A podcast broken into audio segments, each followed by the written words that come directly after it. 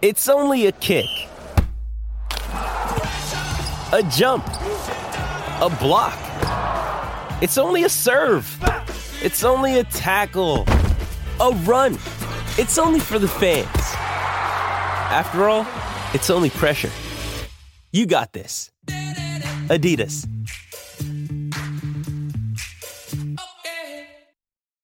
Sometimes needing new tyres can catch us by surprise. That's why Tyre Power gives you the power of Zip Pay and Zip Money. You can get what you need now, get back on the road safely and pay for it later. Terms and conditions apply. So visit tyrepower.com.au or call 13 21 91.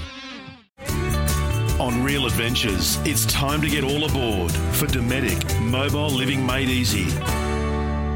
Welcome back to the show, and it is now time for All Aboard. For Dometic, take control of your outdoor adventures like never before with the Dometic CFX3. And on the line, we've been using the rewinds for the past couple of months while Pat's been on the Gold Coast, but I thought I'd get an update from the South-West Victoria, and the man himself, Dan Mackrell, pro angler for Frogleys Offshore, joins us on the line. Good morning, Dan. Hey, guys. How's things, mate? Going not too bad. You've obviously got a little one like myself. How's dad life? Yeah, no, it's always good, presenting new challenges all the time, but pretty awesome as they grow up, as you know. Yeah, well, how old's your little fella? He's 2.5 now. So 2.5. Yeah. I've got a bit of catching up to do there. Trying to get back into some daylight savings time. So. You still finding time to get out for a fish on the water? I see a couple of posts on Instagram.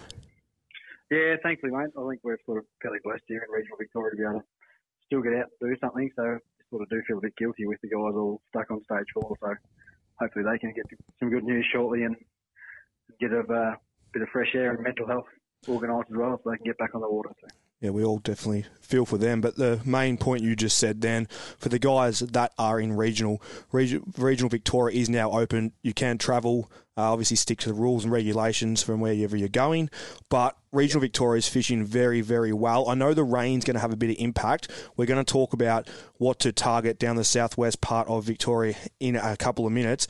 But last week or the week before, Dan, I was actually going to get you on last week, so it must have been the week before.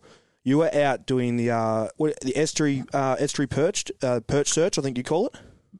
Yeah, so it's perch search. It's been running for about 10 or 11 years now. So we'll sort of go out and catch some estuary perch for probably over 2 or 3 days, and they'll fly a plane down on the Sunday, flying back up in the river and use them for broodstock, which is all part of their Target 1 million, where they're restocking and putting them into new lakes all around Victoria. So. Pretty cool little project, and it's great fun to be a part of. You obviously get a bit of bycatch if you do follow Dan Mackrell Fishing on Instagram. You managed to land a little mulloway the other week. Take us through it, the size of it and what it took. So we're just chasing the estuary perch. We're sort of fishing a narrow little river section there. It's there's a reef in about 4.5 metres of water, and the perch had been sitting about 3 metres, so we just started twitching deep diving jerk baits that run to about 2.5-3 metres, and we've been catching quite a few estuary perch, and then sort of out of the blue, metre plus mulloway jumped on, just using 6 pound leader, so it sort of took us away from chasing perch for a while. We chased that thing up and down the river and was lucky enough to land it, so it was probably a PB joey for weight today, probably just over 25 pounds, so beautiful fish. That's a big fish on 6 pound leader, and jewfish have obviously got quite big teeth. How?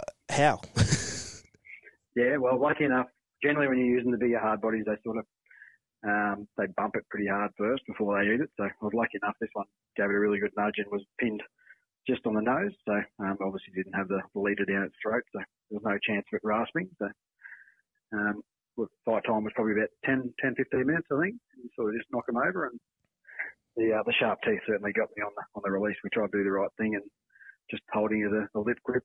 Just cruising around the electric motor for about 10 minutes trying to get some oxygen back into it.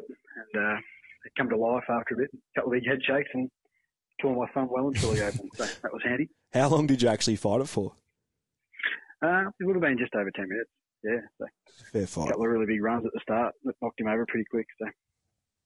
Yep. What about the trout fishing, Dan? You've I know rain, because I've been wanting to get up with you, and I did message you the other week saying that I'm pretty much ready to go, and you did say let the rain pass and whatnot.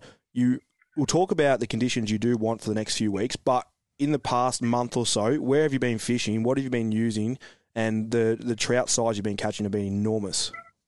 Yeah, so we're pretty blessed down here in South-West Victoria with the Crater Lake. So you can sort of, they're a year-round fishery, but obviously in the cooler months, the fish sort of push up into the shallows and they're a bit more targetable around the margin. So my preferred method of that is just to cruise around on the electric motor, just casting shallow diving minnows. So for me, the little Bassday mogul minnow, which is probably the heaviest little minnow for its size, so you can cast it a hell of a long way.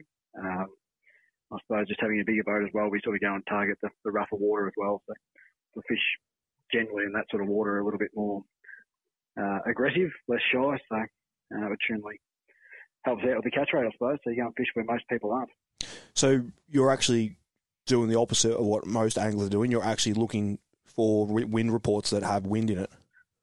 Correct. Yeah, I'm sort of anything with sort of 10, 15 knots plus is really good trout weather for us. So we go out and use our electric motors and power poles, and you can sort of fish in any conditions. And the calmer days you can go and you can sort of see the fish sort of following your lure all the way back to the boat. Probably not as interesting as they should be, but then yeah, generally on the really windy sort of rugged days, they sort of feed with reckless abandon sometimes if you can get the conditions right. So it can equal some really good fishing.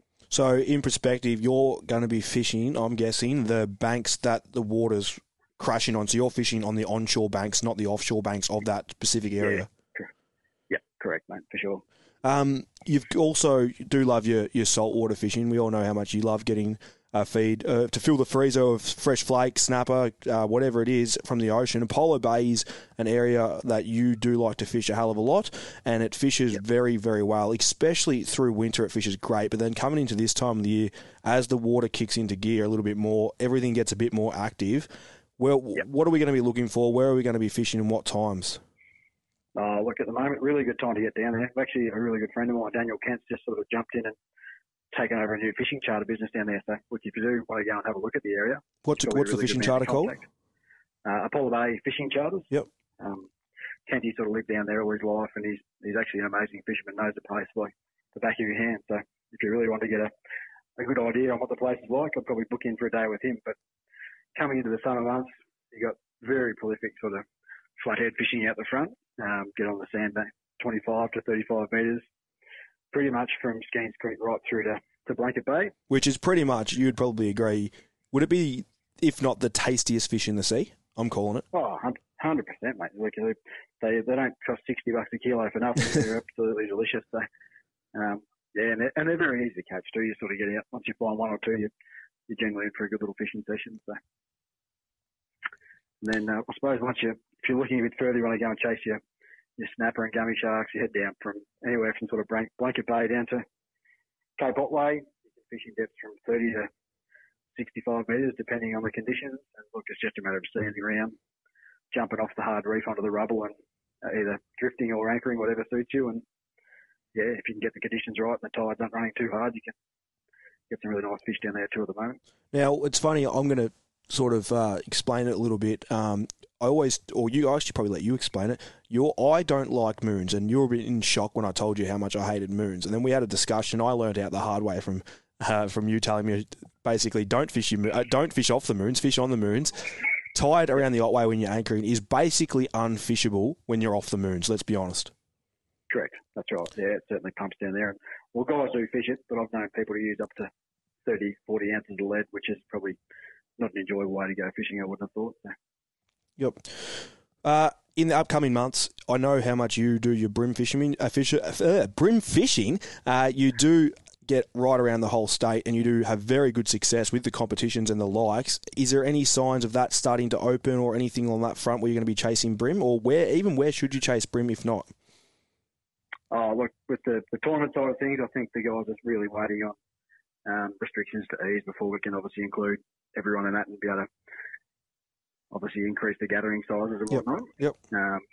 But yeah, going into the warmer months, you've got fish that are, right now, the brim should be flat out in spawn mode. So they'll probably a little bit hot and cold with the way they'll sort of feed at the moment. But give it another 3 to 4 weeks as they come out into the warmer weather, and really things will really start to fire up, get fish on the surface. Fish from anywhere from half a metre out to 2 metres, and they'll be pretty well spread too now. So probably the best 3 or 4 months of the year coming up fishing-wise. Well, there you have it. Everything from the Southwest. Dan Mackrell, Frogleys Pro Angler, thank you for joining us on the show. That was All Aboard for Dometic. Sometimes needing new tyres can catch us by surprise. That's why Tyre Power gives you the power of Zip Pay and Zip Money. You can get what you need now, get back on the road safely and pay for it later. Terms and conditions apply. So visit tyrepower.com.au or call 13 21 91.